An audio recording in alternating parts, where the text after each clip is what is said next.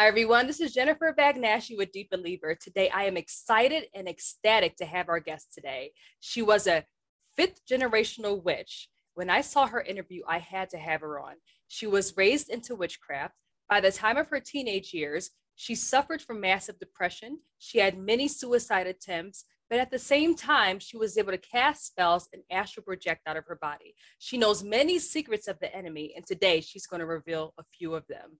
Julie, thank you so much for being on today. Uh, hi, Jennifer. Thank you so much for having, having me here. It's a pleasure. Julie, could you tell us how you started off? Tell us about your family and you being a fifth generational witch. So, could we start with your great grandmother or your great great grandmother? Yeah, so I am originally from Colombia, uh, a place in South America and country in South America. I moved to Spain when I was around six, seven years. So my great grandmother, she was the one that raised uh, my grandmother, my mom, and me. so um, yeah, since since a really young age, I started to be trained to be a witch. Um, at the age of twelve, I I was uh, consecrated, and I started to have uh, different uh, people training me. And uh, and then my great grandmother, she never called herself a witch, uh, but she used to do um, abortions, uh, healings, healings on people. She used to also be a medium. And recently we found out that uh, she actually did exorcism on people, which we are trying to understand, but it's quite curious now because my mom and me now, we move in deliverance. So knowing that, you know, that she was doing that, so we are actually trying to understand uh, uh, that, what she was doing there, so. So when you said healing, um, I remember you mentioning to me earlier that um, the many gifts that God gives us, the enemy tries to take them and use them for his purposes. So, explain the type of healings that you say that she did, or healings, because we know. So, how was that? So, for example, if people have like fractures, uh, broken bones issues even like babies if, if they had like diarrhea stomach pain things like this people will go to her and she used to kind of like pray for them because she used to move i believe that she used to move in white magic but at the same time probably black magic too. So white magic is when you kind of like help people and you don't harm people. Um so she used to do that but obviously you know that um everything that's not guided by the Holy Spirit is witchcraft. So we believe that she was healing and doing all these things, but a different spirit that is not the Holy Spirit. Mm. So when she would heal people, um, was there an alternative motive in the spiritual side? So was that person healed, but then something else happened to them? Yeah. so normally, yeah. So normally, when people go to these places to get healed or or you know or even to know about the, their future or even to speak to their to their people uh, to the family that die what happens is that they are opening a portal. So they might receive healing but that's not a real healing. That is a fake healing because something worse can come because of that. And i have seen a lot of people that actually they go to these healers or shamans like uh, to get healed. And what happens is that after that they get like a different illness and some people die because that that is not the real power that is fake. So it's giving you something but at the same time it's also taking something from you. So that's how witchcraft and the occultism work. They give you something but it's not free. You have to pay back. You pro- probably your life your family illnesses poverty. So it's never free and it's that's why it's one of the reasons why it's so dangerous. Tell us about when you were i think two years old. You remember your grandmother placing you in a circle of fire. Could you elaborate on that one?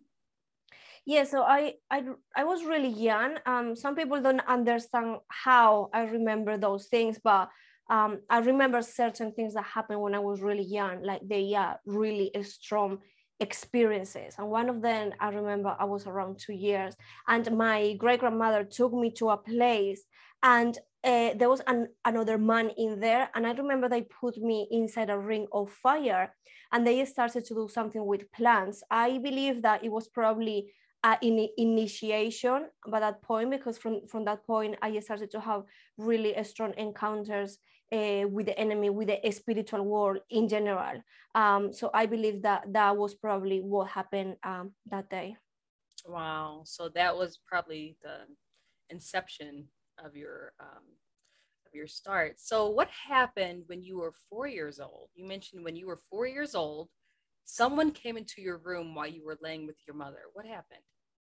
So um, yeah, as I mentioned uh, previously to you, I don't think I told you that um, as I was initiating in the occultism, my aunt by that point she was christian. She was the first one in the family. And she used to take me to this church. Obviously my great grandmother used to argue with her because she didn't uh, want me uh, to go to this place. But i remember my my aunt used to take me to this church and i remember going to bible school. I remember people praying for her and and she falling. So i i used to see that there was something there but obviously at the same time i was i was like experiencing all this witchcraft all these occultism these demon these experiences. So i remember that around the same time i was sleeping with my mom and she fell asleep quite quick but i know that i wasn't dreaming. I was i know that that wasn't a vision that was real.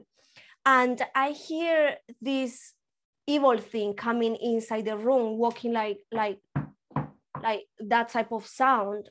And then as soon as he entered the room suddenly the atmosphere in the room completely changed and it just became dark. And this evil thing started to speak in tongues and at the, at the same time he was singing and i hear like an instrument like a i don't know if it was a guitar or w- what it was but it was like singing in tongues and it was like releasing something into the atmosphere that night. So obviously i was petrified in like there. I was trying to call my mom but she wasn't responding. And then this thing came and pulled up the blankets and he started to touch my legs my knees and my feet. And his hands were really hot. So i think after that i think i passed out. I fall asleep. I don't know what happened because of the experience. It was so strong that i think i couldn't take it and then the next day i wake up and i was literally traumatized my mom said that i was like uh, that he thinks that, that I was getting crazy because I, I keep saying the uh, Satan was here, Satan was here. I'm hearing something like is here. So it was like such a strong experience for me that even now all my family knows that oh Julie saw Satan when she was only four or five and that is still in the family so they know that i had an encounter with with with the enemy and i remember the next day when i wake up and i told my mom that i was um, doing my hair and I was looking myself in the mirror and suddenly I saw fire coming out of my eyes. So literally that day I thought I, am getting crazy. What's going on? I was really young and I couldn't understand all of these experiences. So I saw literally the fire coming out of my eyes and I started to scream, Mommy! So it was so traumatic. But recently when I became Christian, I had a dream and in the dream, I was trying to chase Jesus. He was walking in the middle of the street and I was t- telling him, Jesus, wait for me, wait for me. And he kept calling me, come on, come on. And he started to go up some stairs. So as I was running, trying to chase him, when I reached the top, he suddenly turned around and his face became like a lion covered in fire and he jumping me and I saw his eyes like fire. And then the Holy Spirit told me that encounter that I had when I was young with the fire in my eyes, that I was experiencing two, two things darkness because of the occultism, but also I was having the, these experiences with heaven because my aunt was taking me to this place and she was already consecrating me. So it was just like a mix of these two, you know, darkness and and light trying to come and and it was just really intense, but at the same time, now I understand what the enemy was trying to, to do. So that's a perfect example of spiritual warfare, how your your aunt was warring for you for the divine and your other your grandmother was kind of warring for you for the occult. So I remember you mentioning that and you said that you had all these experiences. Well, when you were younger, you even had multiple experiences with angels. Uh, could you elaborate on that one too?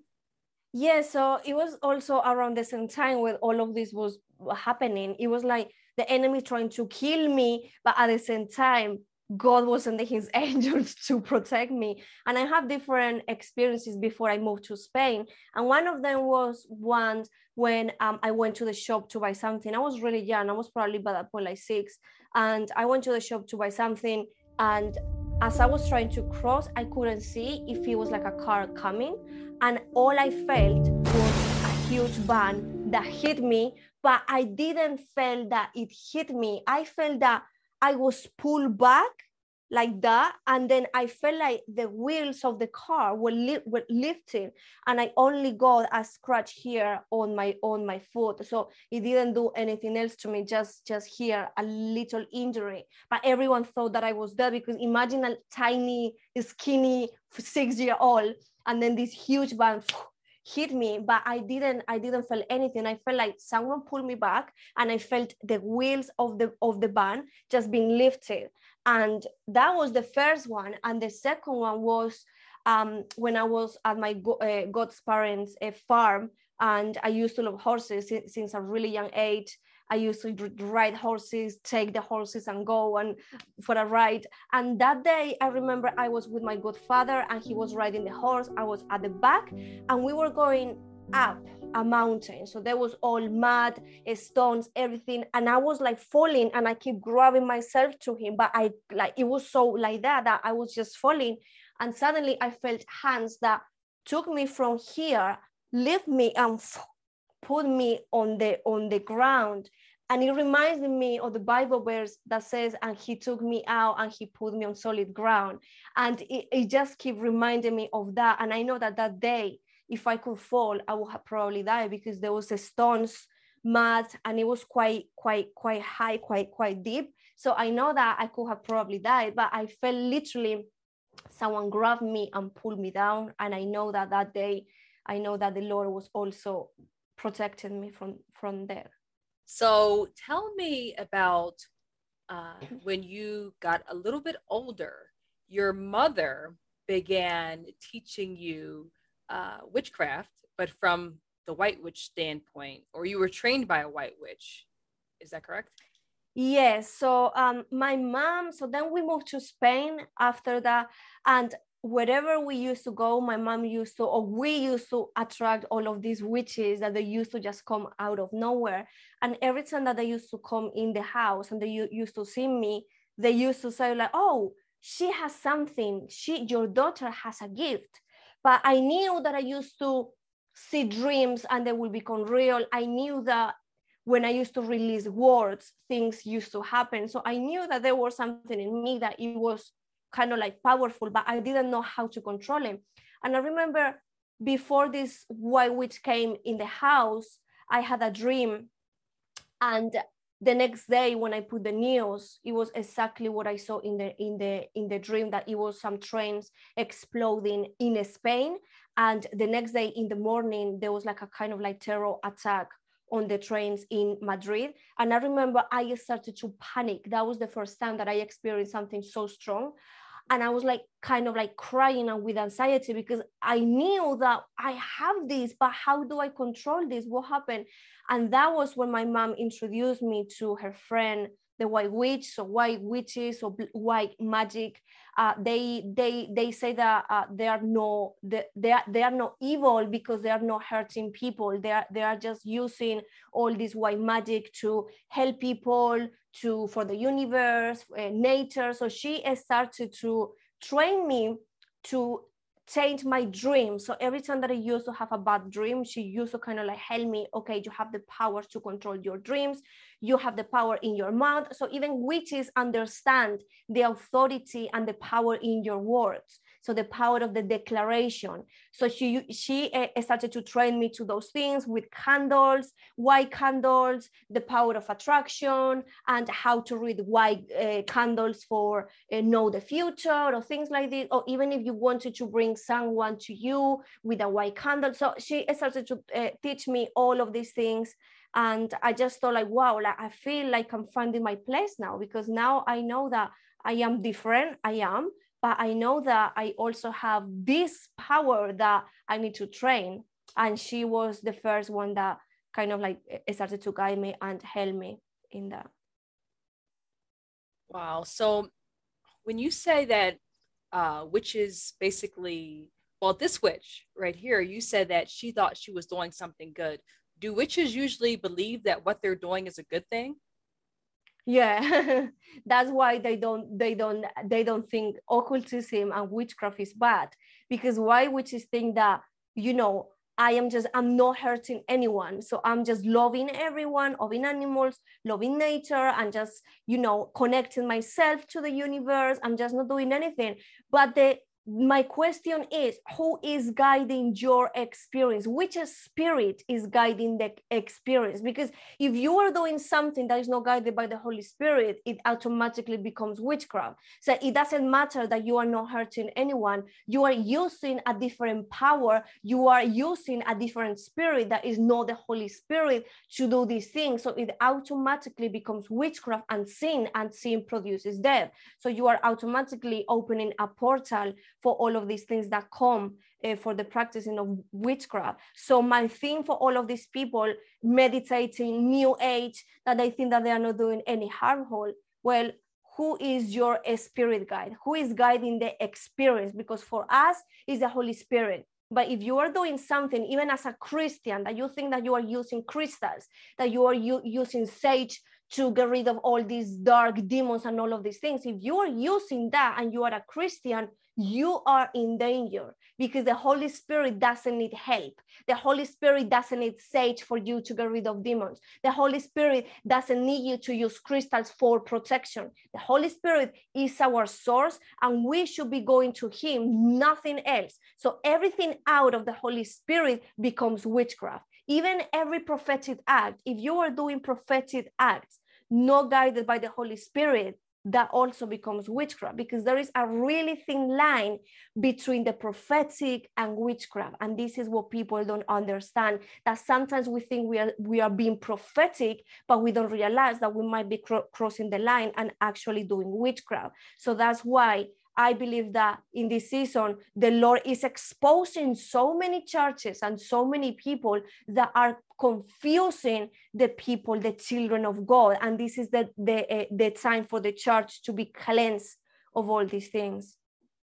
Julie, so I actually recently saw a video of you speaking on people who prophesy from their own emotions rather from God. Could you touch on that one?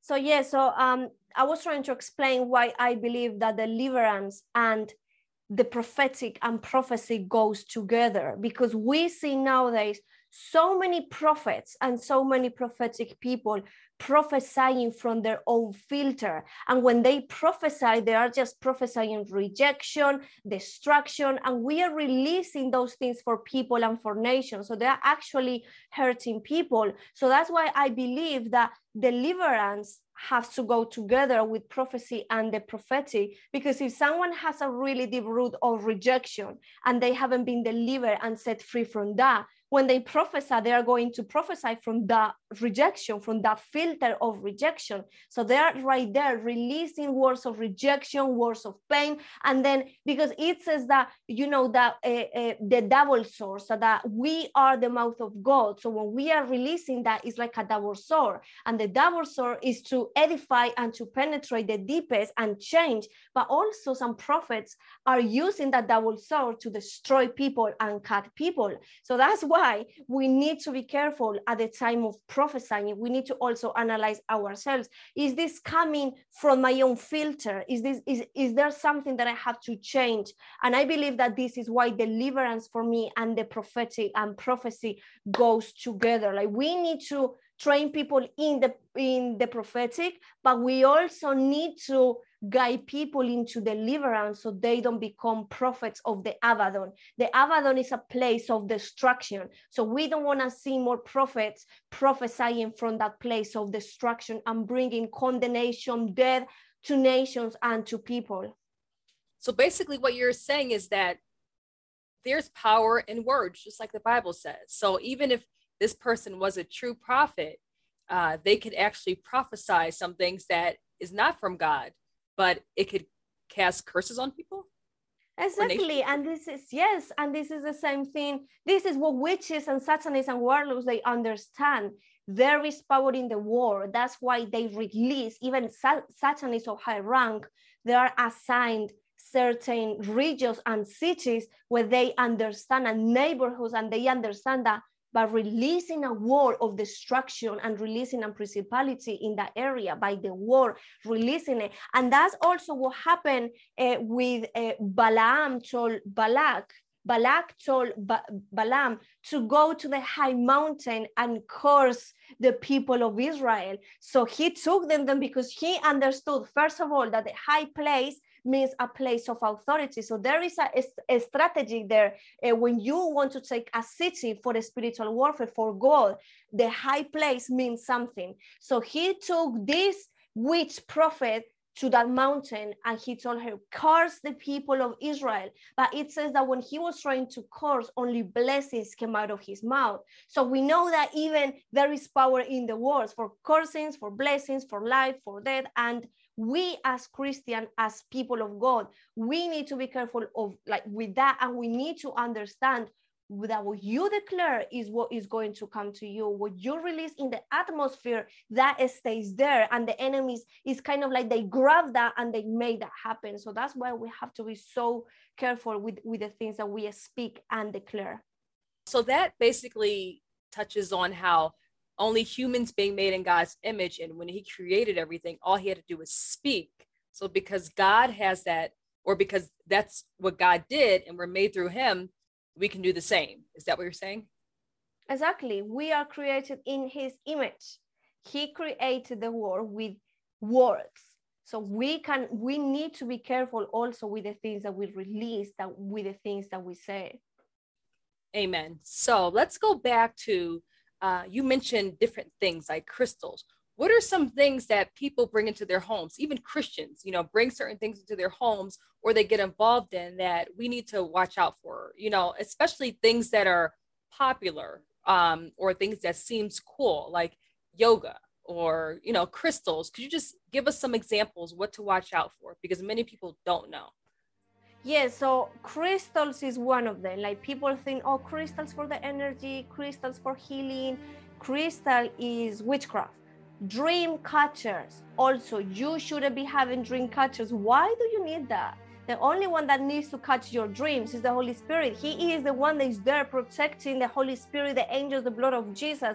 You don't need dream catchers in your house. Also, sage sage. I see a lot of people burning sage in their houses to clean the atmosphere out of demons. That's witchcraft.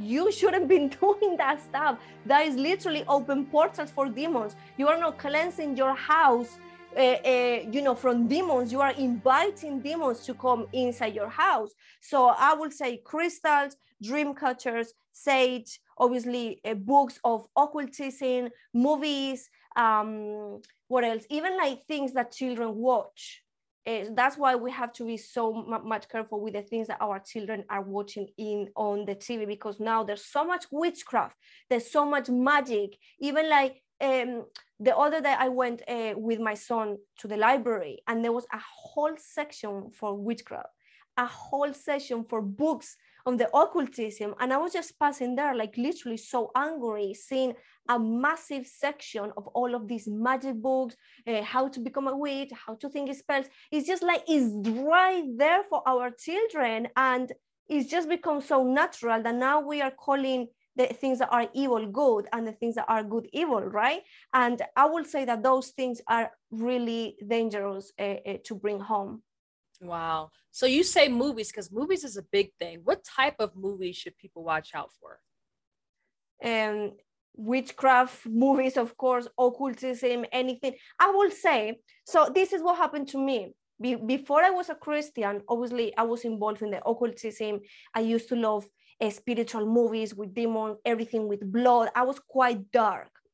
So when I became Christian, one of the first things that the Holy Spirit removed from me were those things, liking those types of movies. I used to have like you you know before you used to um, record all the movies in CDs like fake ones and i used to have like four or five hundred of just demons spirits blood, everything that you can imagine. And that was the first thing that the Holy Spirit told me, get rid of that. So now I understood that, okay, we need to be careful with witchcraft movies, occultism, violence, blood, eh, even rape, sex, everything that is that you are inviting to and that your eye, your eye gate is consuming because what you see with your physical eyes is going to impact what you see in the spiritual realm. So this is what people don't understand that, pe- that people think, oh, you just been legalistic. And it's not about being legalistic, but what level of consecration do you want to reach? Do you actually want to see in the spirit? Do you actually want to hear from God and discern the voice of God? Well, you need to be careful with the things that are coming into your eye gate and your ear gate because you can't just feed your spiritual, your, your spirit with rubbish. You just bring in all this rubbish and then you are expecting to see in the spirit and to have dreams what you see is what you see in the physical is going to affect what you see in the natural and that's why we need to have a consecrated consecrated life and be careful with the, with the things that we are exposed to. Now, what about horror? Because that's a big thing now. I know when I was growing up, we had like one or two horror movies a year. Now they're everywhere. It's like overtaking normal movies. So, would you say that horror movies is a part of what you just mentioned? So, everything that is inviting the spirit of fear you shouldn't be watching those things. Like all of that stuff is literally fear. Is trying to make the person that is watching jump and feel fear. That is opening a portal for the spirit of fear to come. And that's why we have so many teenagers nowadays that they can even sleep with the light off because they are too scared but then they are going to the cinema and or, or, or just to watch the, these these things and they're inviting the, this spirit of fear of anxiety of terror to come and to take over. So i will say nothing that invites the spirit of fear nothing that can damage uh, your uh, spiritual eyes or what you hear in the spirit. All of that should be removed and we should completely remove all of those things from our life let's go back to witches because a lot of people think that witches are green, ugly women with big noses, with a mole with hair coming out, flying on a broom. Thanks to Hollywood. What do witches look like? witches look like you have witches in governments. you have witches with ties and dressing nice. So you have witches and satanists and, and warlocks and all of these in the governments, in the family courts. So there are no, you don't, when you see a witch, don't expect to see someone with a long nose, with a thing in here, with a hat. That's not how it looks now. Now we see so many of these people in the occultism taking over the mid, the, the, the seven mountain, taking over the government, uh, uh, uh, entertainment, Hollywood, cinema, music, that's where they are placed. So this is why I believe that as as children of God, we haven't been called to be sitting in a church every Sunday. We have been called to expand the kingdom of God to the different mountains, to the government, to the education, to media, entertainment. We have been called to take over those mountains and from that place shine because that's basically what the enemy is doing. He knows and he is positioning himself. He is releasing all these people to be positioned in governments because if if the if the enemy is in the government, they have authority from there to change everything. And if they change everything, it affects the rest of the society. Also, movies, music, they are taking over, they are releasing those things. They are now writing the scripts for the movie with spirits that are taking over and they're just writing the movies the music with that. So this is happening. This is what is happening. So i believe that us as the church as the children of god we haven't been called to just go every sunday to a four wall place sitting in there and clapping hands. We haven't been called for that we have been called to expand the kingdom of God, to move and to take over these mountains, and from there bring the uh, government and the kingdom of Jesus to take over that place. Because that's the only way that we are going to confront darkness and push back darkness. We are not going to do anything if we are just going to church and sitting there and then expecting that everything is done no we need to actually make our part and go a step forward and do something about it. Amen. I completely agree because the bible says to go out into all the world and preach the gospel not just hear the gospel preached in church and go home and live your hunky-dory life. Perfect. So let's go back to your training. Now you were trained by a white witch first and then after you were trained by a black witch. Now before we go into that could you explain the difference between a white witch and a black witch? So it's kind of like black magic, white magic, but we also have like green magic, red, so all the colors po- possible. But the difference between the white magic and the black one is that the white magic is used for selfless purposes, like the witches use this for like healing, for blessing, for charms, incantation. They even do like prayers. They even like some of them use the Bible, especially the uh, Psalm 23 and 91 for protection so they even understand. So this is the difference that they think that they are not harming anyone. But then the black magic this is used by witches to manipulate people's feelings and thoughts. So this type of magic they use it to kill to destroy to bring infirmities a, a, a poverty. And then they use blood of animals uh, humans they use uh, um, uh, stones black candles plant plants. And so they just just black and white the difference is that black magic it actually goes right there to manipulate people and kill people and basically destroy people's lives so that is the difference between one and another. So they're both bad though correct? Yeah yeah yeah of course. As i said before the difference from then and us is the spirit. Who is guiding the spirit? Us is the holy spirit then is a spirit guide. So that is witchcraft because you are using power and all of these things from something that is not the source of God. Mm-hmm. Now, I know you mentioned to me even before how this black witch who taught you, and we'll go to her in a minute, how you said she was actually reading the Bible. Why was she reading the Bible, and what benefit would that have for her if she wasn't using it for a good purpose? So, as I said, the white witches they they don't think that they are doing anything wrong. So I remember even us sometimes we used to just get the Bible, especially when my dad died, when my dad, that we will go into that, but when he died, and this this other witch that was help, helping us, it, eh, she was like a combination of white magic and black magic, but she told us basically that we should read Psalm 23 and Psalm 91. So every night after my dad died, I actually know from from my head Psalm 23 and 91 because of every night we used to repeat. So the white witches, what what they, what they do is that they use it because they believe that there is a power in those Bible verses, like protection. When you are declaring it, you are releasing protection over your life, and that's kind of like why they do it. And I think it's also Psalm 91. There is something related with the spiritual warfare there, and that's also why they use Psalm 90, 91 could you tell us about your training with the Black Witch and how she even came into the picture? Because at this time, you were being trained by a white witch. So, how did this Black Witch even come into the picture?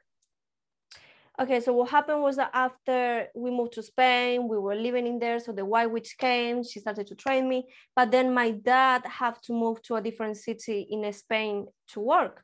So we moved and we stopped having contact with this uh, white witch in Spain. But my mom used to have a best friend from Colombia that she also used to be a witch. I think she is still a witch.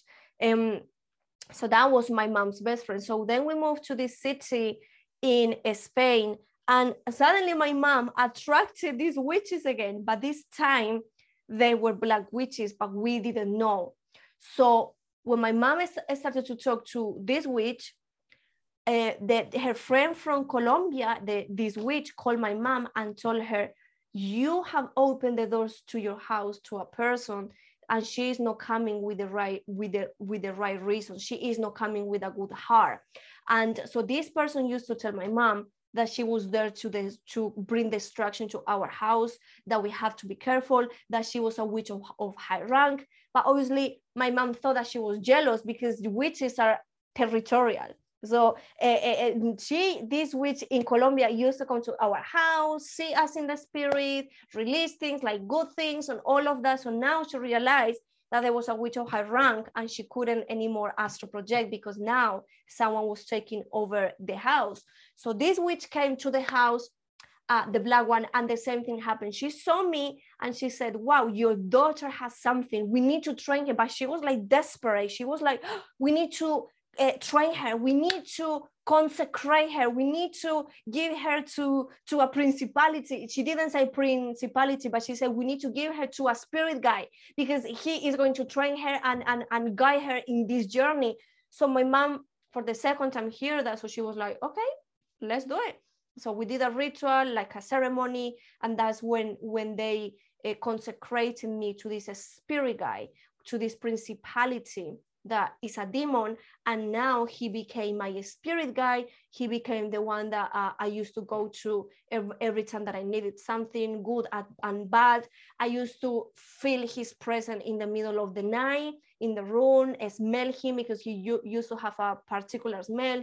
He used to break things in the house but i knew that it was him. So he used to just come in, in the middle of the night but i knew that you know he was my friend and it was fine. So this black witch also started to teach me that you know that if people are if you don't like people you can actually do things on on people. So she started to kind of like train me to now manipulate people's feelings emotions do things on them. And slowly i started to become yeah i started to cross from being a white witch to now black magic. Now when you say you had a spiritual guide that kind of reminds me of guardian angels, how the Bible says that God's children are protected in Psalm 91, you know. Um, so is it kind of like an imitation uh, with your spirit guides as opposed to having a guardian angel? So I will say it this way when we become Christians, uh, we have the Holy Spirit. The Holy Spirit is the one that guides us, console us. So the Holy Spirit now becomes like our our best friend right? So we start to have that intimacy with the Holy Spirit. He is the one that tells us what we have to do, decisions, warnings. So he is the one. I will say that is the same thing for the occultism. When someone is assigned a spirit guide, that spirit guide now now becomes like their best friend.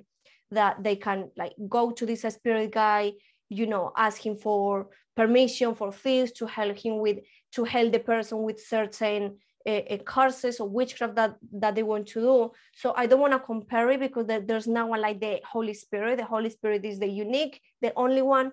And but it's kind of like sim- similar. We have the holy spirit. They they have a spirit guides demons. So the devil is the great imitator.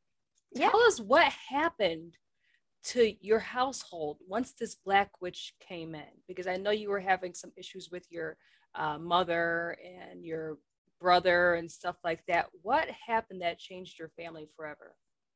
So I started to become really suicide. Like I just started to have all of these thoughts of oh, I just want to die. I also become alcoholic. My family didn't even know because they used to just be working all day. My mom, my dad. So I used to come after after school and just drinking. So I just started to have depression, um, these alcoholic issues also i tried to commit suicide multiple times. And also the things at my house were turning really black a lot of arguments fights. So there was like the atmosphere there. It was like really heavy and impossible to be there. So what happened and what completely changed our, our lives was that one day this black witch came and she started she told me and my mom that why don't we do a ritual in the house to you know to invite demons and speak to them for our future or things like this. So we did a ritual at the entrance of the house. We were in a circle because circle means unity. So we started in a circle with this witch with other two more witches and we started to speak in tongues because that's how kind, kind, kind of like you access the spiritual realm is through tongues. So we started to speak in tongues and suddenly this demon came and possessed this this woman this black witch so she started to speak to my mom and this demon started to say someone in your house is going to die in one week. And my mom started to cry. So we i started to be like oh, I, have never experienced that before of someone telling you oh someone in your house is going to die. So uh, the demon started to ask, Do you want to know who it is? Do you want to know who it is? And I turned to my mom and I told her, No, no, no, let's close this. I, I, I we shouldn't know who is going to die. We closed the session. That was like really strong. We leave it there. By that point, I was living with this black witch because there was a lot of stuff going on in my house it was like impossible to be there because of the arguments all the heaviness in the house suicide all of that. So i just went with her. So when i went with her obviously we keep doing things rituals or things like that. And what happened is that one week after we did a ritual my mom called her. I, I was living with her. My, my, my mom called her uh, on a sunday at four or five in the morning. And she and my mom told her you guys need to come home quick. Something happened and we just went and she the whole way she had like a smile on her face and i didn't know why. So when we arrived i saw my mom with my little brother that he was two but but by that point outside the house. And she was crying like like crazy. She couldn't stop crying and crying and crying. And i was like what happened? What happened? But she couldn't even she couldn't even she was traumatized so I went inside the house, and as soon as I went in, there was like this heavy atmosphere that it was like causing me to walk like that because of the heaviness. It felt like a whole blanket on you. And I thought that my dad left. I my I was thinking, oh, my dad left us. He left the house. He is gone. He has abandoned us. That was my thought. So when I went inside the room, the room, the light was on. So I, I, I, I, I check and nothing was there. But all of this atmosphere in the house, I have to run outside. When I ran outside, I turn left and we have an storage there with, with some things there. I opened the door and my dad was hung there. So he committed suicide in there. So from that moment, there was destruction in my house uh, then my other brother that he was 11 by that point he was staying that weekend with my aunt. So when he came he never cried. He just got that that anger. And that's something that even until today he's trying to battle with like that spirit of anger. So my house was completely destroyed. Um, after a few weeks i left my mom because i had so much hate for her uh, i keep blaming her this is your fault and obviously because of all the abuse that I suffered from her, from my great grandmother. I just had so much anger, hate, rejection, abandonment, anxiety, depression, suicide, everything that you can imagine. I had it uh, right there. So I left my mom. My brother also, she took him to a different place because she, she, she just couldn't take everything. So our family was completely destroyed. My brother, since he was like, since my dad died, he started to get involved in drugs so he became a drug dealer. He just become uh, having all types of drugs, and for many years he he he um, battled all of that. And then yes, that's how my family got basically destroyed. This witch came, her assignment was to destroy. So what happened that after that happened, this witch disappeared from our lives, and the white witch that was in Colombia, she called my mom and she told her, look, I, I have the feeling that something happened because I'm trying to astral project into your house and there is like a black cover that is not allowing me to go inside your house. And I know that something happened to your husband. I think he's dead. She keeps saying that that that she could feel that he was dead. So my mom obviously replied to her and she was like, yes, he committed suicide. And the woman said to my mom, I told you that that person, that witch, was there with the purpose of destroying your family, of ruining your family. So from that moment, that witch disappeared completely from our lives, the black witch, and uh, yes, we just lost eh, all connection with her from from that point. Now, how old were you during this time? I was 18 at that point. So you're pretty young. So what that black magic or what that black witch did during that time was she put a curse on your house. Now, do you believe that she knew your father would die, or did she just know that there would be a death in the family? Because obviously, what she did had had an effect on the outcome of what happened to your father. So, what she wanted to do was destroying all of us so my mom would be alone because there was something about my mom that she wanted. She wanted my mom to be alone.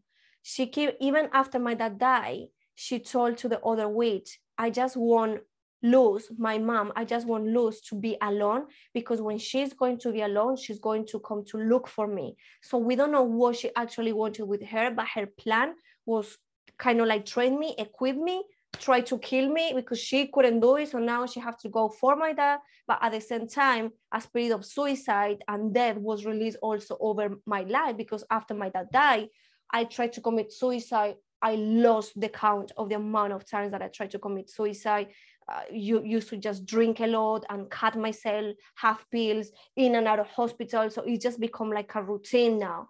So the things that she released, she wanted to kill. She the enemy comes to kill and destroy.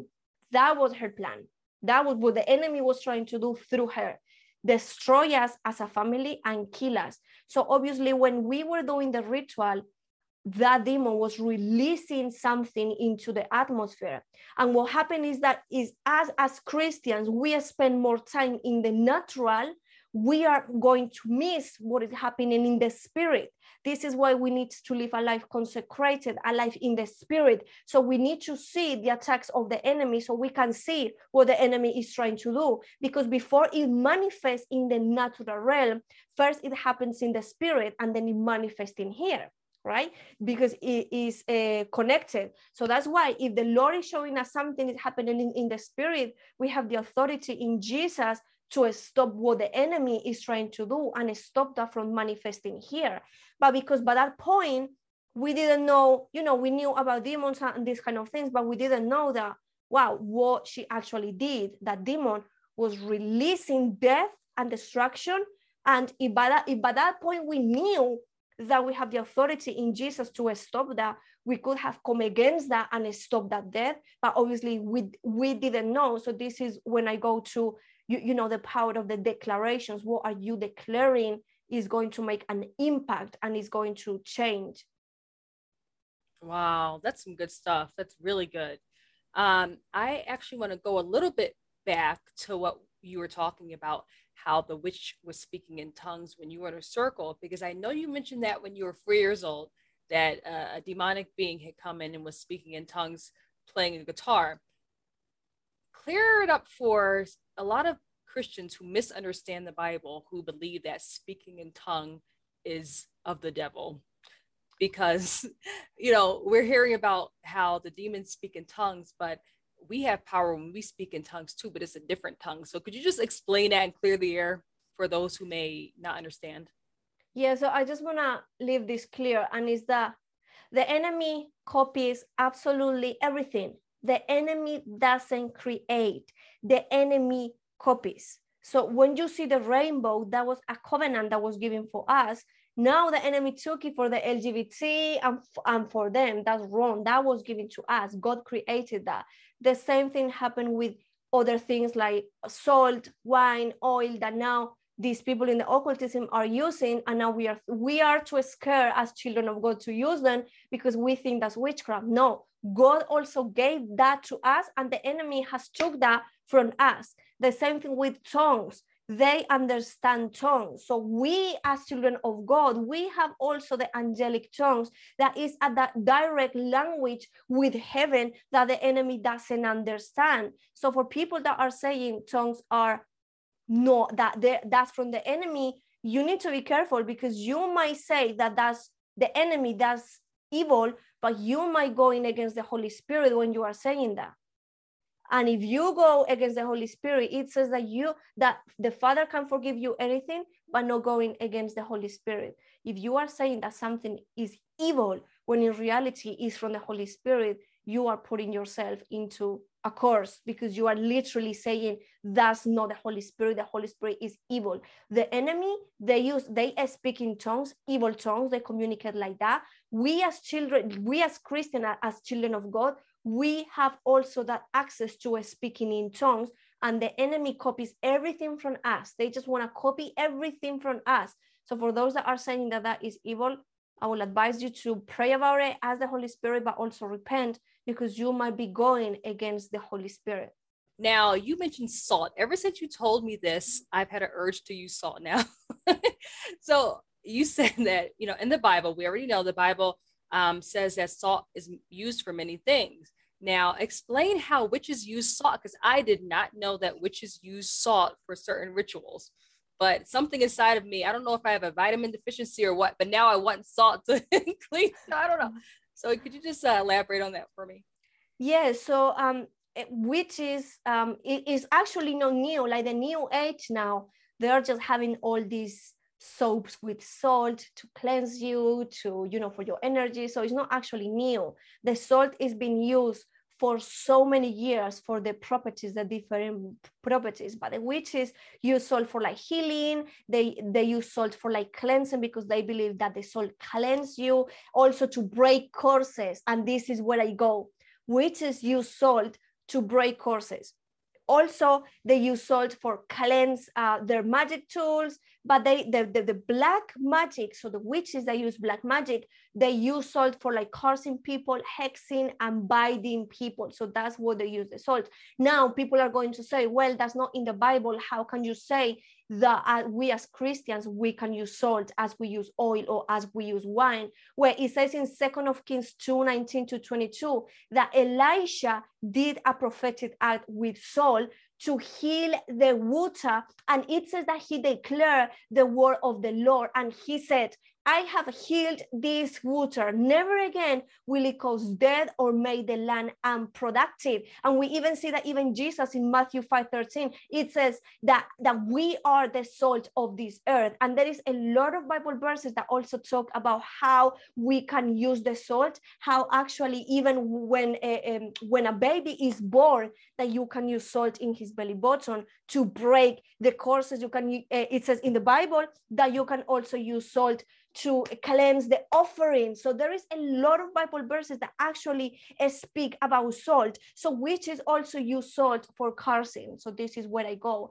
As a Christian, I said before, every prophetic act not guided by the Holy Spirit becomes witchcraft. So obviously the Holy Spirit has to be guiding you to do a, a prophetic act. But when I'm doing deliverance on people, the salt, we can use it against witchcraft and to dry death and to cleanse the waters as the prophet Elisha did. So the witches use the salt for cursing. So now we are using the salt to remove the curse. Now we can use the salt to remove the curse, to dry uh, uh, infirmities, death, as the prophet Elisha did. But what happened is that the church don't understand spiritual warfare. The church is not fighting against the enemy because the church doesn't understand spiritual warfare. And now we are too scared to use the weapons that have been given to us. So now the enemy is not scared like of taking everything that was given to us, like the soul, all of these things, the tongues, all of these things that were given to us to fight the enemy. Now we are too scared of using them because we are thinking that that is witchcraft and is no witchcraft. The enemy doesn't copy. The enemy, the enemy doesn't create. The enemy copies absolutely everything. And the same thing happens with oil, witches use essential oils for healing, for finances, uh, protection, for cleansing. And we see in the Bible that a lot of oils that we can use, like the myrrh, like a, a, hyssop, cassia, and we see that we can also do anointing oils. And it says in James 5 14, is anyone among you, among you is sick, let them call the elders of the church to pray over them and anoint them with oil. So we see that we can also use the, these, these uh, uh, oils that the witches are also using. They also witches uh, do prophetic acts with water to cleanse, to remove. And now we, we are just, as children of God, too scared of using any of these things when in reality, these are weapons that the Lord has given us. The Holy Communion is another prophetic act, the bread, uh, the wine, because when you are having that, you are having the blood of Jesus. And when the blood of Jesus comes inside of you, the light of the life and the light of Christ is coming up inside of you. And this is what happens that the witches and the satanists, when they are doing rituals, they are actually the sacrifices that they do, they drink the blood and they eat the, the, the, the body parts of the animals of of the humans or the babies because they understand that there is power they understand that by uh, that for them to access the spiritual realm there has to be a sacrifice and this is what we as children of god we don't understand. That jesus is the way but he is not the only way.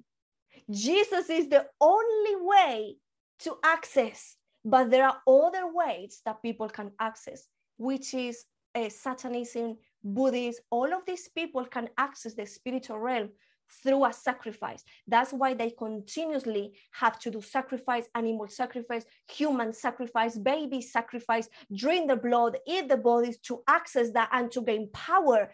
When in reality, we have the perfect sacrifice that was Jesus Christ. And when you understand the sacrifice that he did on the cross for us, the only and unique sacrifice, that blood that he left in the cross for us, when you understand that, now you know, wow, gee, the Holy Spirit lives in me now, the power that Jesus Christ has, I have the same authority, the same power. Now you understand, wow, the blood of Jesus is powerful. And now you are doing the Holy Communion with a different revelation when you understand that we don't have to sacrifice any more animals anymore, like in the Old Testament, when they have to continue do those sacrifices.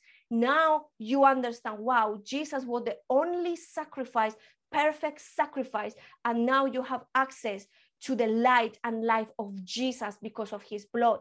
And I believe that is a powerful revelation that many people don't understand. Amen. So basically what you're saying is there's many avenues to these rituals and healings and all this stuff and we have access to it too. And I just want to clear up how you said Jesus is not the only way. You're not talking about heaven, I know that because Jesus is the only way to heaven. But what you're saying is that there are many ways to do different uh, yeah. rituals and healings and all that, right? So it says even in the Bible in Matthew when Jesus is telling the parable about saying that uh, uh, that the ships can enter through the gate but it says that the enemy can enter through another window it says which means that you know there are there are these these people are accessing this realm through this window and jesus is calling them thieves. He is calling them like the sheep and the pastors are entering through the main gate but then there are others that are using the windows to jump in and he is calling them thieves so, which means that Jesus, he is the only way and the real way, but there is other ways. But these people that are accessing this realm of the spirit, but these different ways, they are jumping through a different window and they are thieves. Jesus is calling them thieves. So that's what I mean by Jesus is the only way, but there are other di- different ways, as it says in Matthew in the parable that he is trying to say. He is calling these, these people that are jumping through the windows thieves. So that's what these people that are accessing the spiritual realm for all these di- different ways are. They're, they're, they're, they are thieves because they are trying to access something that belongs to us. But obviously, they don't know the way. But we know the way. There's only one way, and it's through Jesus Christ. Now, all these things that you mentioned, did you do any of these? Oh, yes, of course. Which is why you're so knowledgeable about it, of course. Yeah. Mm-hmm. yeah. Okay. Now, let's jump into the astral projection. I know you mentioned it earlier how um, the white witch and the black witch astral projected and viewed your house. Did you astral project? And could you explain astral projection? So astral projection is when um, is when people are literally uh, like they are leaving their body and they can travel to different places. They can travel even to like cities countries so they transfer themselves. And there is something that is called the silver cord that is in ecclesiastes. And it, it it talks about the silver cord. And also it says in ecclesiastes that when the silver cord is broken death comes, which means that there is something that is connecting us from this physical body to our spirit. So when that silver cord is broken, death comes. So that is what basically when people are astro projecting, there is like a thin line that is connecting these two, and that's why they can astro astro project. And I learned since since, since yeah, since I, I was really really young to astro project. And I remember even like going to in the middle of the night, go and see my best friend and and and different things that you used to um, that I used to do. Also witches and satanists also do this when they want to release curses in houses. So let's say that you are hating someone and you just want to go and release someone, they can astral project to that house. They can release principalities in that house. If you want the, the marriage to be broken, you can release adultery, the spirit of adultery into the husband, so the family break. You can release infirmities, you can release poverty. Even you can astral project and go to certain regions and cities. If you have, if you are of high rank, you can even go to like cities and places and from there cause neighborhoods because if you uh, because this is what happened that these people understand territory right they know that they don't have to go to one family if they go to the whole city to the to the whole neighborhood and from that place they release curses and destruction in all the neighborhood, automatically all the families are going to be affected by that thing that they are releasing. That's why it's so powerful when we are doing a, prayers walking around the neighborhood. You are just there releasing the power of Jesus. And this is what I do during Halloween. One day before, I get wine, which represents the blood of Jesus. And I just go all around my neighborhood, speaking in tongues and spraying the blood of Jesus, declaring that, um, that that place has been redeemed, that the blood of Jesus is covering all sin, that the blood of Jesus is protecting. So when you understand that, now you see a spiritual warfare in a different level. So that's why uh, uh, this is what happened with astral projection and these people when they uh, um, travel to other places to even destroy families and cities doing astral projection. I've heard many times of people leaving their body. Like for me, I I lifted up out of my body once, but um, what happens? So does the soul leave the body or does the spirit leave the body? So it says that when you leave the body, there is like an astral kind of like a body, astral body that is there, and the soul is there in this astral body. So when you are living, that is body living, and that silver cord is what is connecting one and another. So it's your soul that leaves. In, yeah. Okay it's like the astral body that kind of like uh, uh, ha- that you have kind of like the soul there in this astral body. That's really amazing because when you told me this and when i learned this from you um, i actually heard it from another ex-witch but you actually confirmed what they actually told me. And i begin to tell people this because i looked it up in the bible because you said jennifer it's in the bible it's in the bible.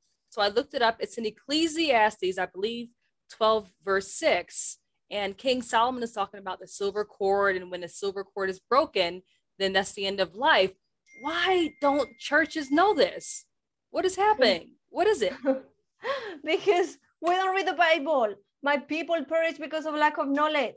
I believe there is literally a, a, something blinding people when they are reading the Bible. They don't understand what the, what they are reading. A lot of people, I'm sure, they have read a lot of times about that, but they never ask, what is that? Let me Google it. Let me maybe go to the Hebrew and try and, and see the meaning. They have never done that, but that's because people, the enemy has blinded the eyes of the believers and the unbelievers. And even when people are reading the, the Bible, they don't realize that there is power in what you are reading. There's a lot of revelation there.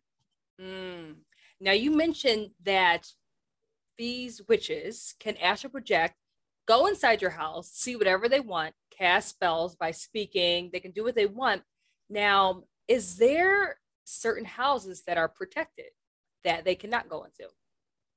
Obviously, if you are a person, if you're a Christian and you have uh, closed portals, closed doors in, in, in your life, let's say that you live a holy life, worship, intimacy with the Holy Spirit, you are protected. And this happened to me when I became Christian after a few years, in a dream, this witch keep uh, I had a dream where the Holy Spirit allowed me to see what it was happening.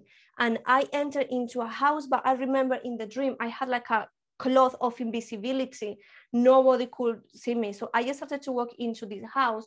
And when I opened one door, I saw this witch with another witch in the bed right? Because in dreams, bed means intimacy. It doesn't mean sexual intercourse. Bed, beds mean intimacy, unity. So I saw these two witches in this bed and they were trying to see where I was. They were trying to do witchcraft on me and my mom to see where we were, what we were doing, and trying to bring us back to them. But I remember see them trying to do these things and they keep saying i don't know what, what is happening i'm trying to see but there is like a really bright light that I, I is not allowing me to see it looks like there, there, there, there is like a white light around them and I can't see anything. And when I wake up from that, the Holy Spirit told me, I am protecting you now. They can see where you are. They can do any harm to you because I am your protector now. And that's where I also understood that in the Bible, there is something called the cloth of, of invisibility or the golden. I, I don't know how they they translated it in English, but it's something called like the golden cap or something, which means that there is a cloth of invisibility that we also have. And this is why I didn't want to say this, but you know why Harry Potter has that thing of invisibility? the, the blanket. I don't know if, if you have ever seen it. That he he he puts kind of like a blanket and he becomes invisible and nobody can see him. That is the same thing that we also have in the bible which it says that we have a cloth of, of invisibility. So when i wake up from the dream the holy spirit told me i am your protector. The blood of Jesus is covering you now, and they can come and see you and release anything against you. So these witches and, and satanists can go to a house that there is a house that lives in worship, in intimacy, in holiness. You are repenting, renouncing, breaking curses. That is a house that is automatically protected by the blood of Jesus. And this is why we have also so many Christians that they claim themselves Christians, but they are living in so, in so much poverty, death, destruction. And they even say, There's witches coming in my house. Yes. Are you living in fornication? You watching pornography and you living in adultery you are thinking that because you're christian the title give, gives you protection. I'm sorry the title doesn't give you protection because it says in the bible many will call my name but who are you? The same thing you need to live a life of consecration holiness and then in that moment is when the enemy sees danger and is in that moment when there is no open portal, portals for the enemy to come to you. What happens if a witch is out of their body and they're astral projecting all over the place wherever they decide to go and the silver cord is cut. How is it cut? If it is cut and what happens to that person when it's cut? so what happens is that if they get out they can die. They literally and the silver cord is broken they die. That's it they go to hell because they die doing sin. They die.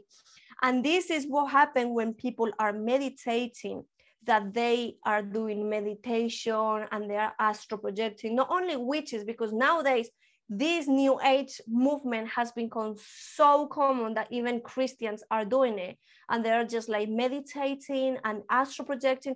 But what happened, I have here a lot of cases that people, when they're meditating, they die, and people say they die meditating with a smile in their face, when in reality, they die because probably a demon didn't allow them to come back and the silver cord was broken and they die. And i and I, and I, and I hear someone saying one so her family was christian but she wasn't and she, she was really involved in um, meditation. And what happened is that in one of these uh, uh, uh, travel uh, experiences that she had she had that she left her body. And when she tried to come back she said that she couldn't because there was demons trying to choke her and they were trying to stop her from coming back. And she saw that she was dying and and she now realized that there was a jesus that her mom used to pray to. So now she is, started to scream jesus help me help me jesus.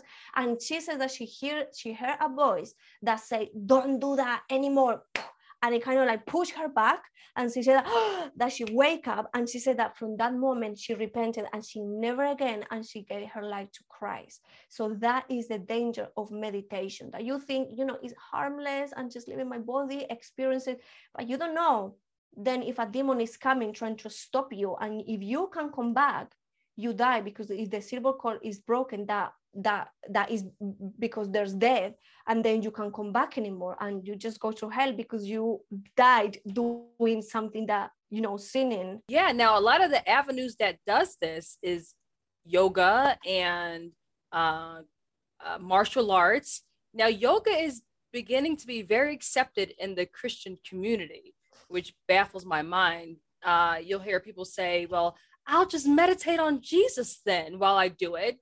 Or what would you say to that? Because it doesn't make any sense. I mean, like, we know that, you know, yoga is, I don't know if it's Hindu or Buddhist, one of those, but it's that one of those. But what did you, what would you say to those people who just say, I'll just think about Jesus while I'm doing yoga?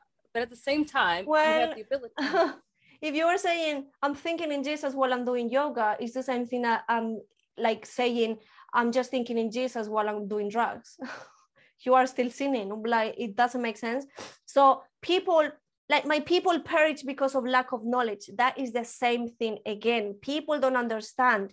Do research fast about it but you don't have to even to fast if you go to google and you start to read the history of yoga meditation martial arts all of these things you see that every position represent is the invocation of a demon. So even though you are not doing it knowingly, you are doing it unknowingly, you are still sinning.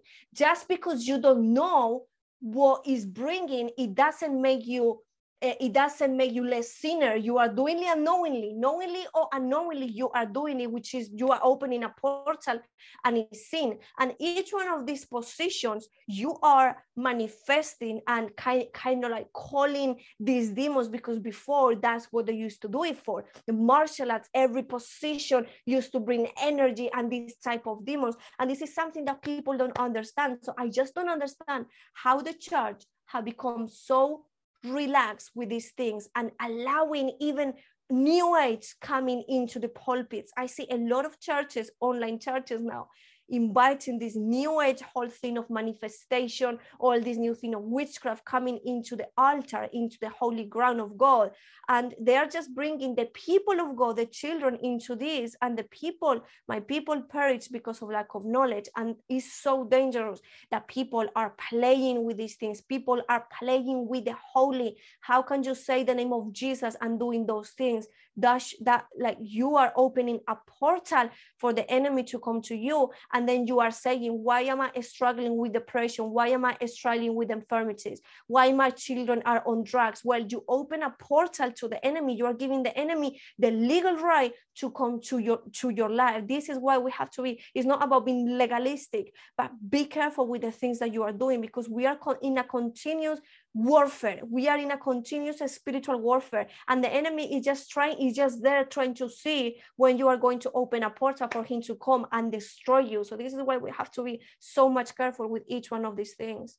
Now i remember you saying that when back to the silver cord when the silver cord is cut they get lost in the spiritual place.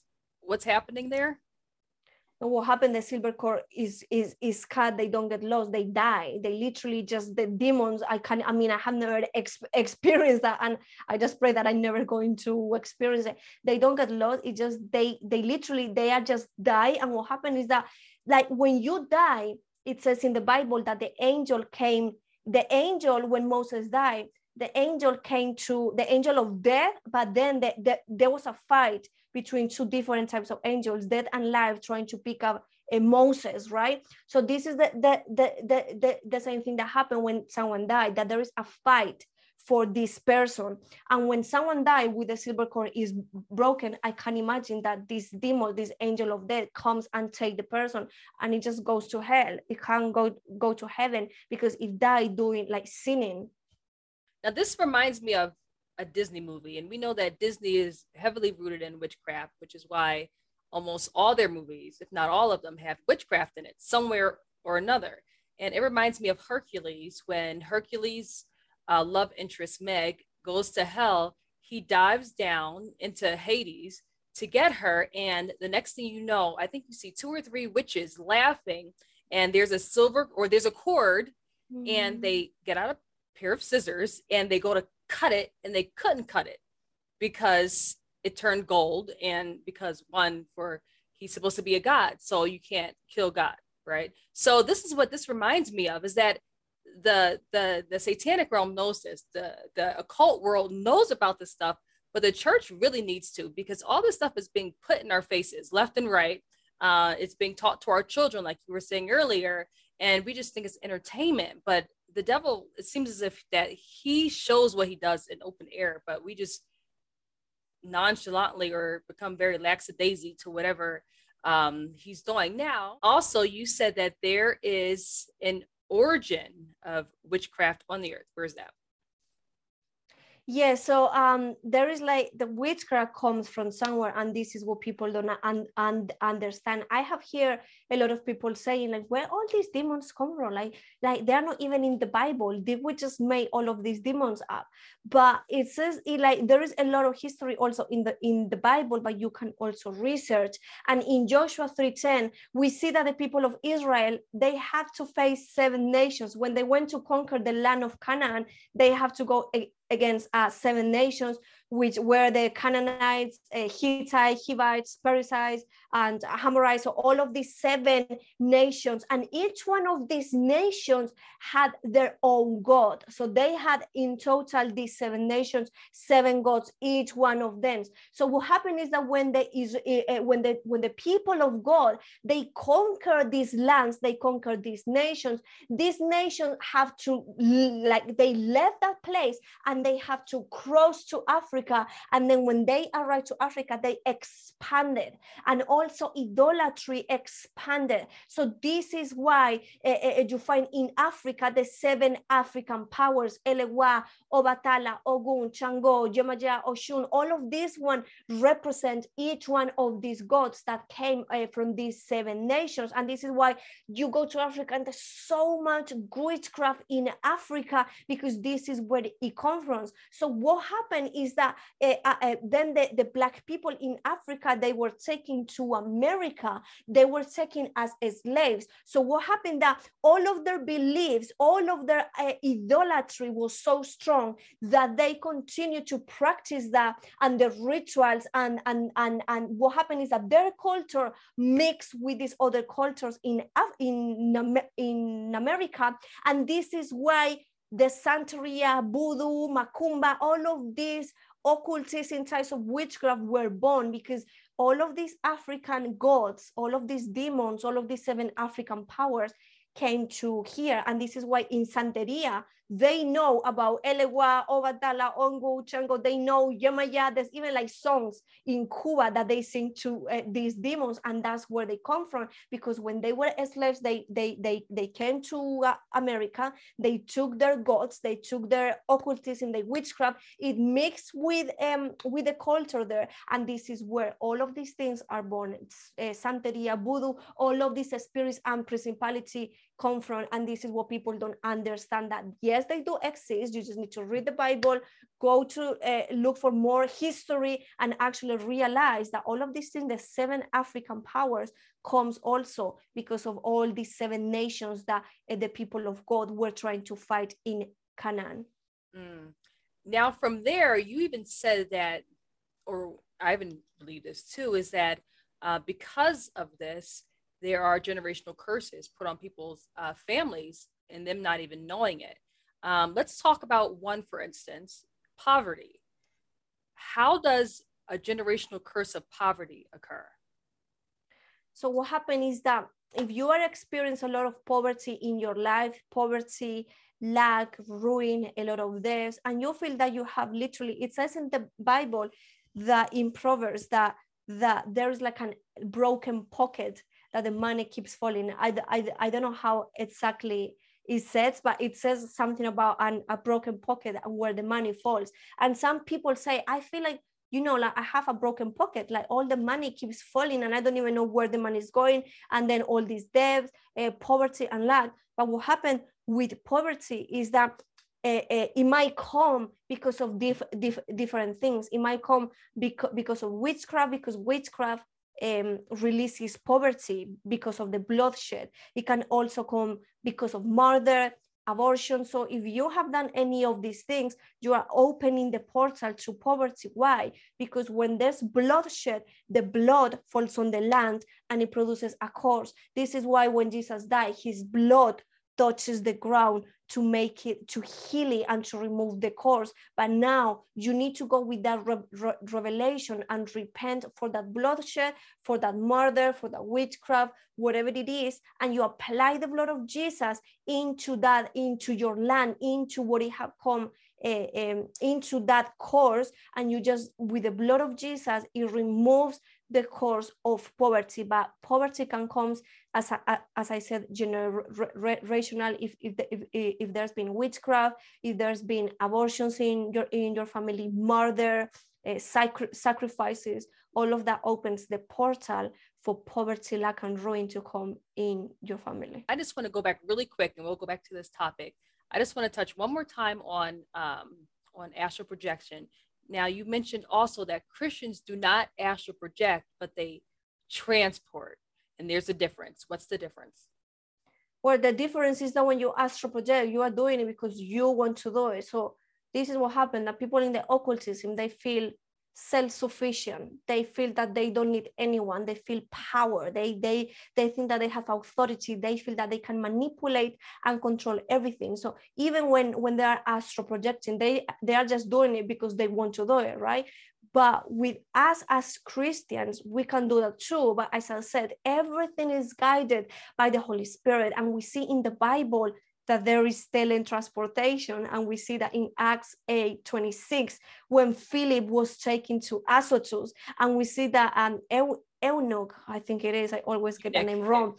uh, unit. Yeah it, it says that he saw when philip was taken and it doesn't say that philip died. It said that philip in act that philip was taken to a different city. So it is possible to be teletransported and i have here a lot of people ministers of god that they said that they have experienced that that they have been tele, teletransported into different places. And even uh, me myself i had after i become christian and i broke all of these things i have a really strong experience when i believe i was taken out of my body. I wasn't astral projecting because i stopped doing that. I renounced i broke all of that.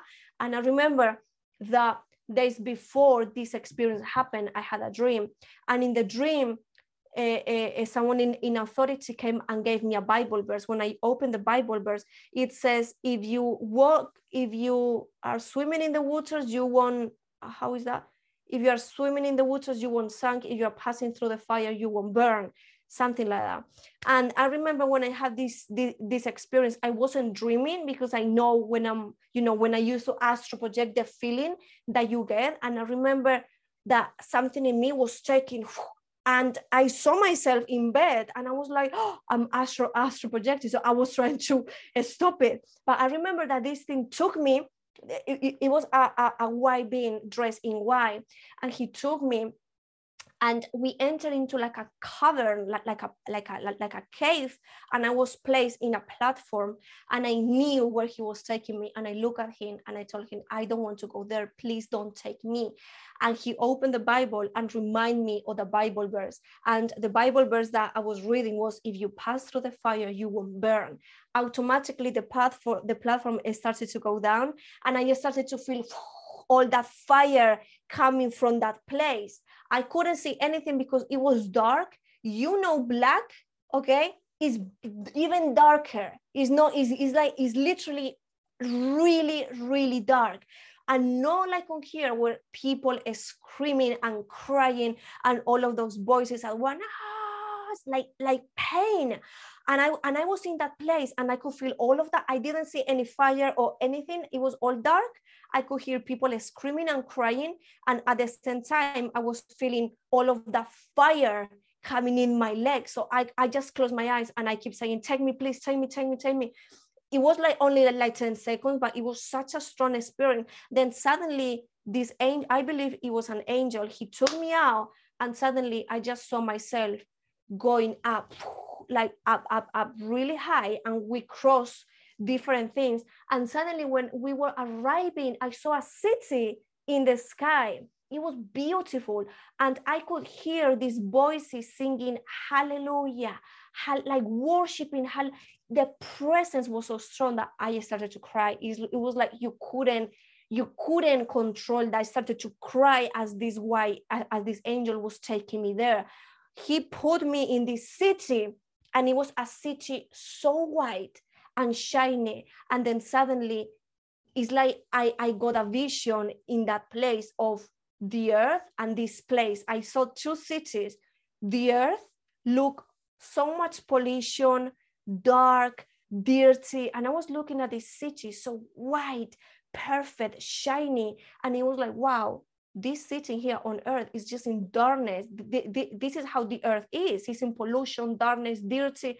And this sitting here was so clean, beautiful. With I even when, I was walking in the street, the street had like gold, like gold stones of gold and different diamonds on the floor and flowers. And it was just like beautiful. And I remember when I experienced all of that, I came back to my body i saw my body i it just drove me there and i wake up again and i realized wow i wasn't astral projecting that was actually took me out and i was and i experienced all of these things. So it is possible for christians to tell it teletransport as in the bible says but it's also possible when you, you know you are taken out and the spirit is controlling the experience because as i said the most important thing is which spirit is controlling the experience. For us is the holy spirit. The holy spirit is our source. He is the one that is controlling and taking us and, and allowing us to experience all of those things. So it is possible for christians to experience these things. You mentioned when a person becomes born again not all the time generational curses are broken but a lot of christians believe everywhere they believe everywhere that when you become saved every single curse is broken. Is that true is not true because actually people are lazy. People just want everything for free. They want salvation for free. They just think that by saying Jesus, I accept you as my Lord and Savior, forgive me all my sins. That's it. It's done. No, it's not done. We need to stop thinking that by doing those generic prayers, everything is done. It's not done.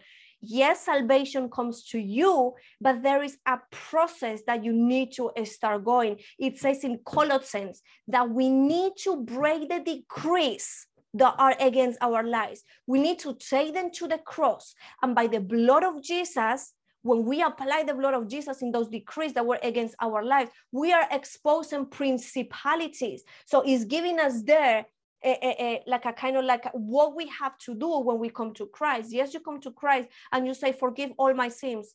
What type of sins you will go to forgive you. We need to stop doing generic prayers and actually be specific because it says confess and you will be forgiven. You need to repent, you need to renounce, but you also need to be specific. So, this is why if you are saying, well, Jesus came, I accepted Jesus, everything is done. I don't have to go through anything, any courses, I don't have anything is done then I ask you, why are you suffering with a lot of infirmities? Why are you going through divorce? Why are your children on drugs in the street? Why are you going through poverty? Why is the church leaving each one of these things? So I believe that sometimes God allow us to go through things to teach us things and to uh, help us grow our faith. But also, we need to have discernment and understanding that some of these things may come because of generational things, because of iniquities. So, for instance, you are struggling with a marriage with your marriage and your marriage uh, it, like is is falling into pieces maybe you need to go down the line and maybe find out that your mom was divorced your grandmother was divorced your great grandmother that is exactly what happened with or in in my family we didn't only have occultism for five generations each one of the women in our family were their husbands died and I was the next one, die or divorce, and I was the next one. And when I married my husband, there was a time that I wanted to divorce, and I told my mom, I, am done. I just went around. And when we realized, oh, maybe it's an iniquity, we realized, wow, my great grandmother, her husband died, the other one died, she divorced, my mother, she divorced, my mom, my my dad died. So then me, I was wanted to divorce. So we realized, wow, there is actually an iniquity there. We came against that. We repent, we renounce, and then we command that spirit to live, and it's closed. And I'm being with my husband now for almost nine years, and we are still to, together. So this is what people don't realize. People, Christians are so lazy. Now Christians are the microwave generation where they just want everything put, boop, then that's it. And we need to stop that. Your salvation is given by faith, your salvation, but you it even says that you need to work out your salvation with fear and tremble, which means that you still need to work out in each one of these things. You need to find out what is affecting your life, what is giving the enemy a legal right in your life. Maybe it's a generational thing of witchcraft, like in my case, we have a lot of witchcraft, occultism, spirit guys, even as Christian, as this spirit guide was following me. Then tell me why, if I became Christian, if I gave my life, my life to Jesus and I was living a holy life, why this spirit guy was still trying to come harassing me and annoying me? Why? Because there was a legal right that we didn't remove. And how do you remove the legal right? By declaring the same way that the legal right was given with your word you need to remove the legal right with your words there is a contract that the enemy has against your life, something that you sign in the spirit. Well, you need to come with the blood of Jesus, break the decree, and declare that the enemy doesn't have any legal right in that area. But what happened is that now the church are so lazy that they think Jesus has done it all. That's it. I don't have to do anything. And you are just sitting in church every Sunday with the same demon that you came in. And you are thinking that you are free when in, in, in reality, you probably have a lot of principalities and courses behind you that you haven't broken because when you become Christian, you start a process of transformation because we are a spirit, soul, and body.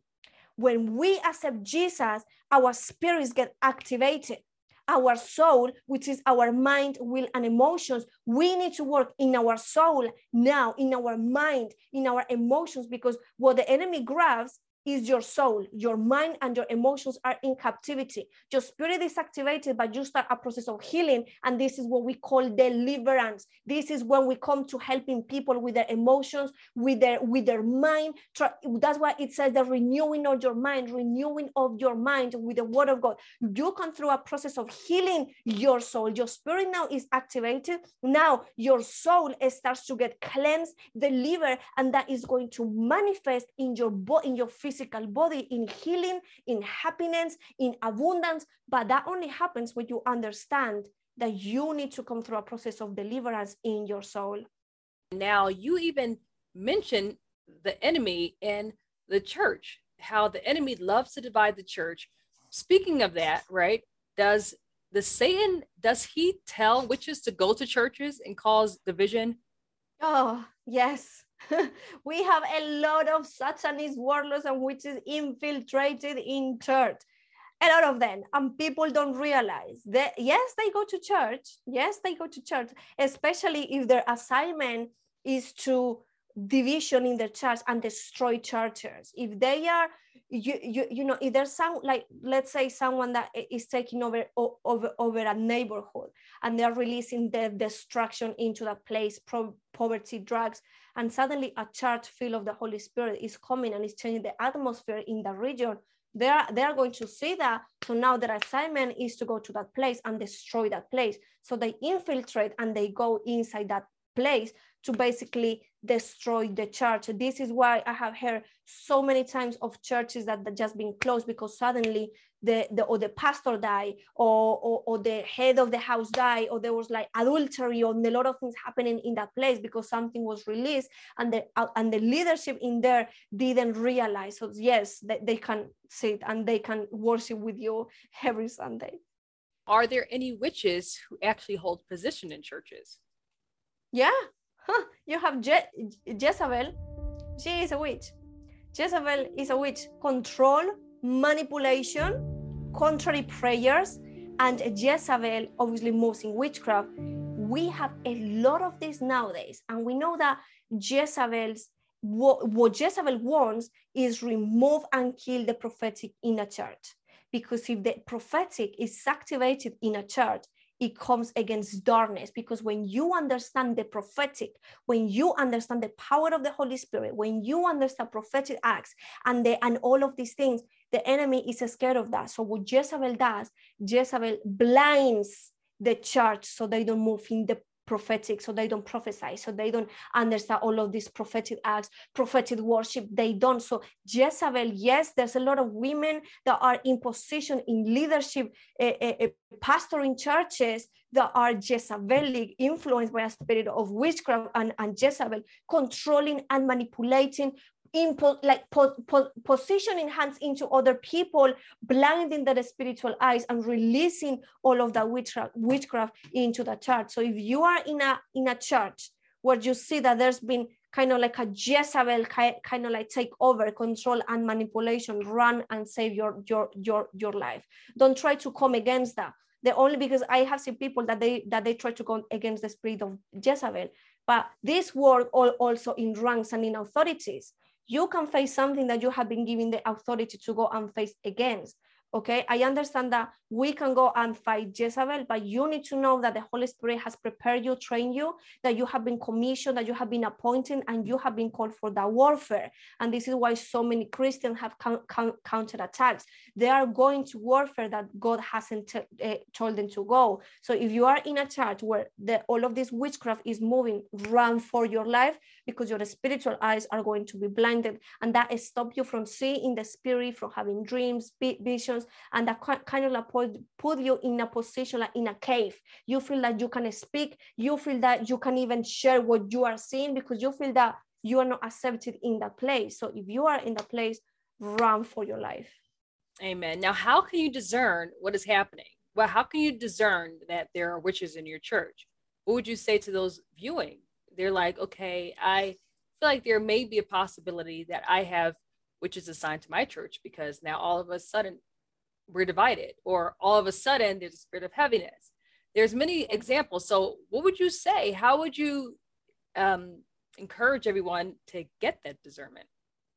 So you get the discernment is through the holy spirit. Also we need to understand and this is something that people don't realize that iniquities and generational curses, it says in the Bible, can cause spiritual blindness and deafness, which means that if your spiritual senses are covered because of iniquity, you are not going to be able to see, to hear what is happening in the spiritual realm. So it's going to be hard for you to discern what is happening. This is why working in generational things, removing all that clutter from your spiritual eyes, from your ears, is so important because that's going to open in your spiritual senses to the spiritual realm. And then it's going to be easy for you to discern what is happening and what is moving in that place. But as you say, one of the things that can happen in the church is that there's a lot of heaviness, a lot of divisions, and obviously at the time of worship, you feel that it's just heavy and it doesn't go anywhere. Also, you see that especially the women they are the one controlling controlling manipulating and the pastor is just to, to the side and when it shouldn't be like that Uh, because we need to understand authority is not just the woman taking control. We need to submit ourselves and you know if the lord has put a, a, a, pastor and authority in the church we need to honor that. But i also see a lot of women taking over controlling and manipulating and doing witchcraft prayers release so if you start to see a lot of control that they are trying to control you to manipulate you so you don't go you are in danger and those are kind of like the, the, the, the, signs that you need to look for if you are in a place that's moving in witchcraft. Now one of the last things i do want to talk about and i think this is a good one is you mentioned to me that the devil understands authority but the church does not. Could you just break that down? Because that's a good one yeah so what people don't un, un, understand is that even darkness the, the demons understand authority. They move in ranks. This is why you have principalities. This is why you have a strong man this is when then you have the minions. It's the same way that happened when you are going to war. You have the you know the person in the the sergeant i, I think it's called. Then you have the soldiers and you so it's also wars for ranking. They kind of like submit to the one that's in authority.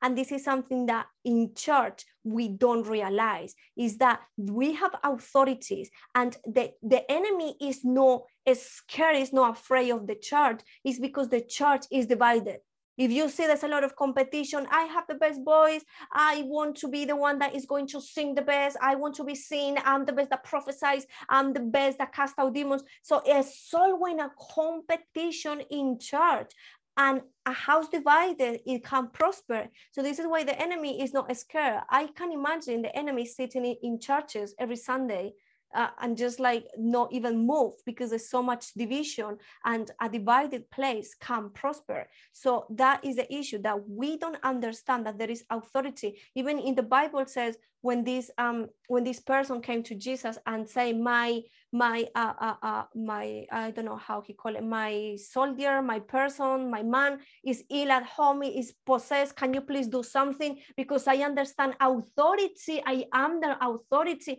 And Jesus said because you understand authority he is now being relieved he's now being healed. So we see there there is like a kind of authority and we need to be positioned ourselves under an authority. And nowadays we see so many headless chicken I call them headless chicken which means they don't have a head and they're just walking around with no head, with no cover. Yes, it's amazing that we have Jesus, but he has also appointed leaders as Apostle Paul and Timothy, that he called him my spiritual son. So we see that, there is an authority. When you are under an authority, there is protection. And you can say, you can say, well, I'm attending an all, all online church. They are my spiritual fathers, but they don't even know you.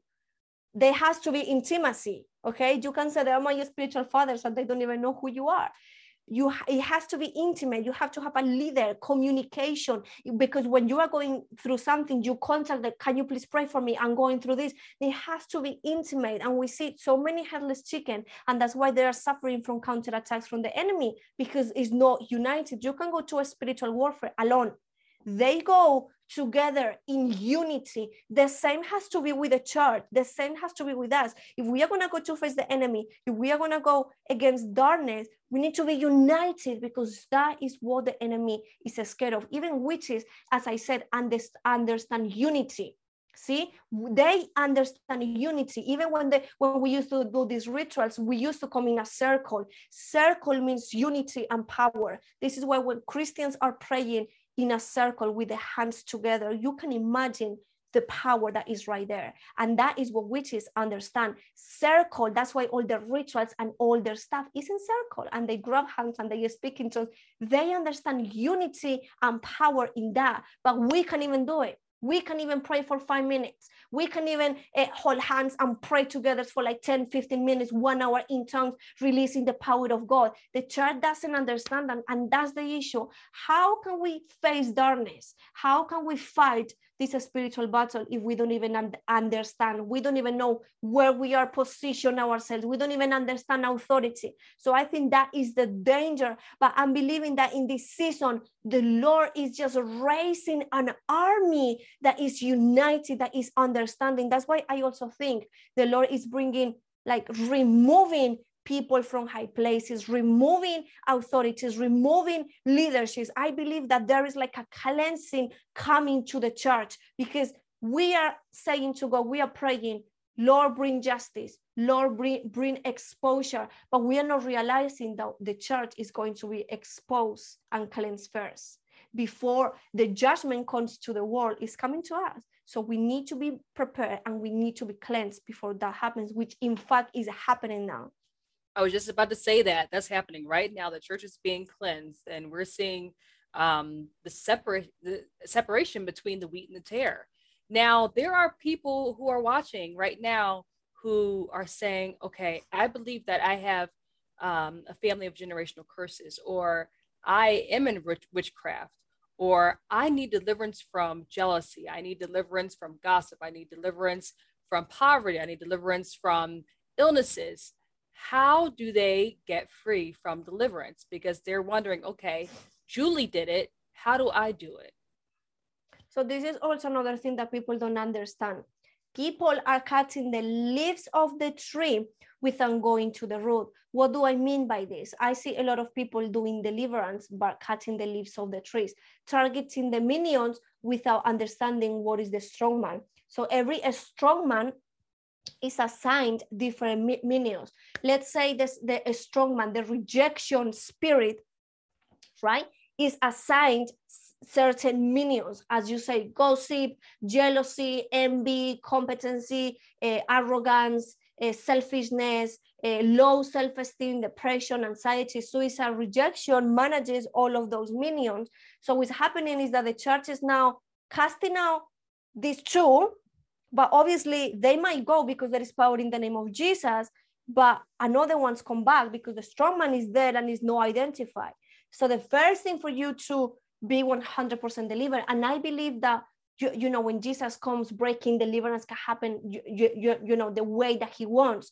But also i understand that there are certain things that you need to identify okay? So with the holy spirit you need to ask okay maybe i'm suffering from depression anxiety and suicide. Maybe as the holy spirit holy, holy spirit what caused this? Where is this coming from? And maybe you realize maybe there is a spirit of rejection. Rejection can come as iniquity so generational. In rejection can come in the womb so maybe your parents rejected you your mom didn't want to have you your dad abandoned you when uh, you were in your mother's womb. Uh, also in childhood if you suffer uh, traumatic experiences rape molestation a lot of physical abuse from your mother your father a, a lot of division when you were young that can open open the spirit of rejection that can open the portal to this spirit in teenage years in adulthood. So there is a lot of things that the spirit of rejection can come into your life. So once you identify that now you realize wow the spirit of re- i'm dealing with depression anxiety and suicide because of rejection. I have a lot of low self-esteem. I'm not loved. My parents didn't love me. My parents didn't understand me. They criticized me too much. Then you find out that your mom struggled with the same issue of rejection. She was unloved. She was raped. She was traumatized. So now that passed to you. So what you have to do, first of all, unforgiveness. You need to deal with unforgiveness. Why? Every time that we are doing deliverance on people, first we find out if there is unforgiveness because spirits and demons attach to unforgiveness. So the first step is Is there any unforgiveness in your heart? That's the first step for deliverance, and forgiveness. When you repent and you forgive that person, you forgive your mom, your dad, you forgive yourself, you even, and then you repent, Father, forgive me for having this unforgiveness in me, forgive me. So now you repent. Now you go to the process of renouncing. So now you come and renounce all of those minions, renounce suicide, depression, anxiety, low self-esteem, panic attacks. I renounce fear. I renounce rejection. And after you have renounced, now the legal right, the contract has been broken.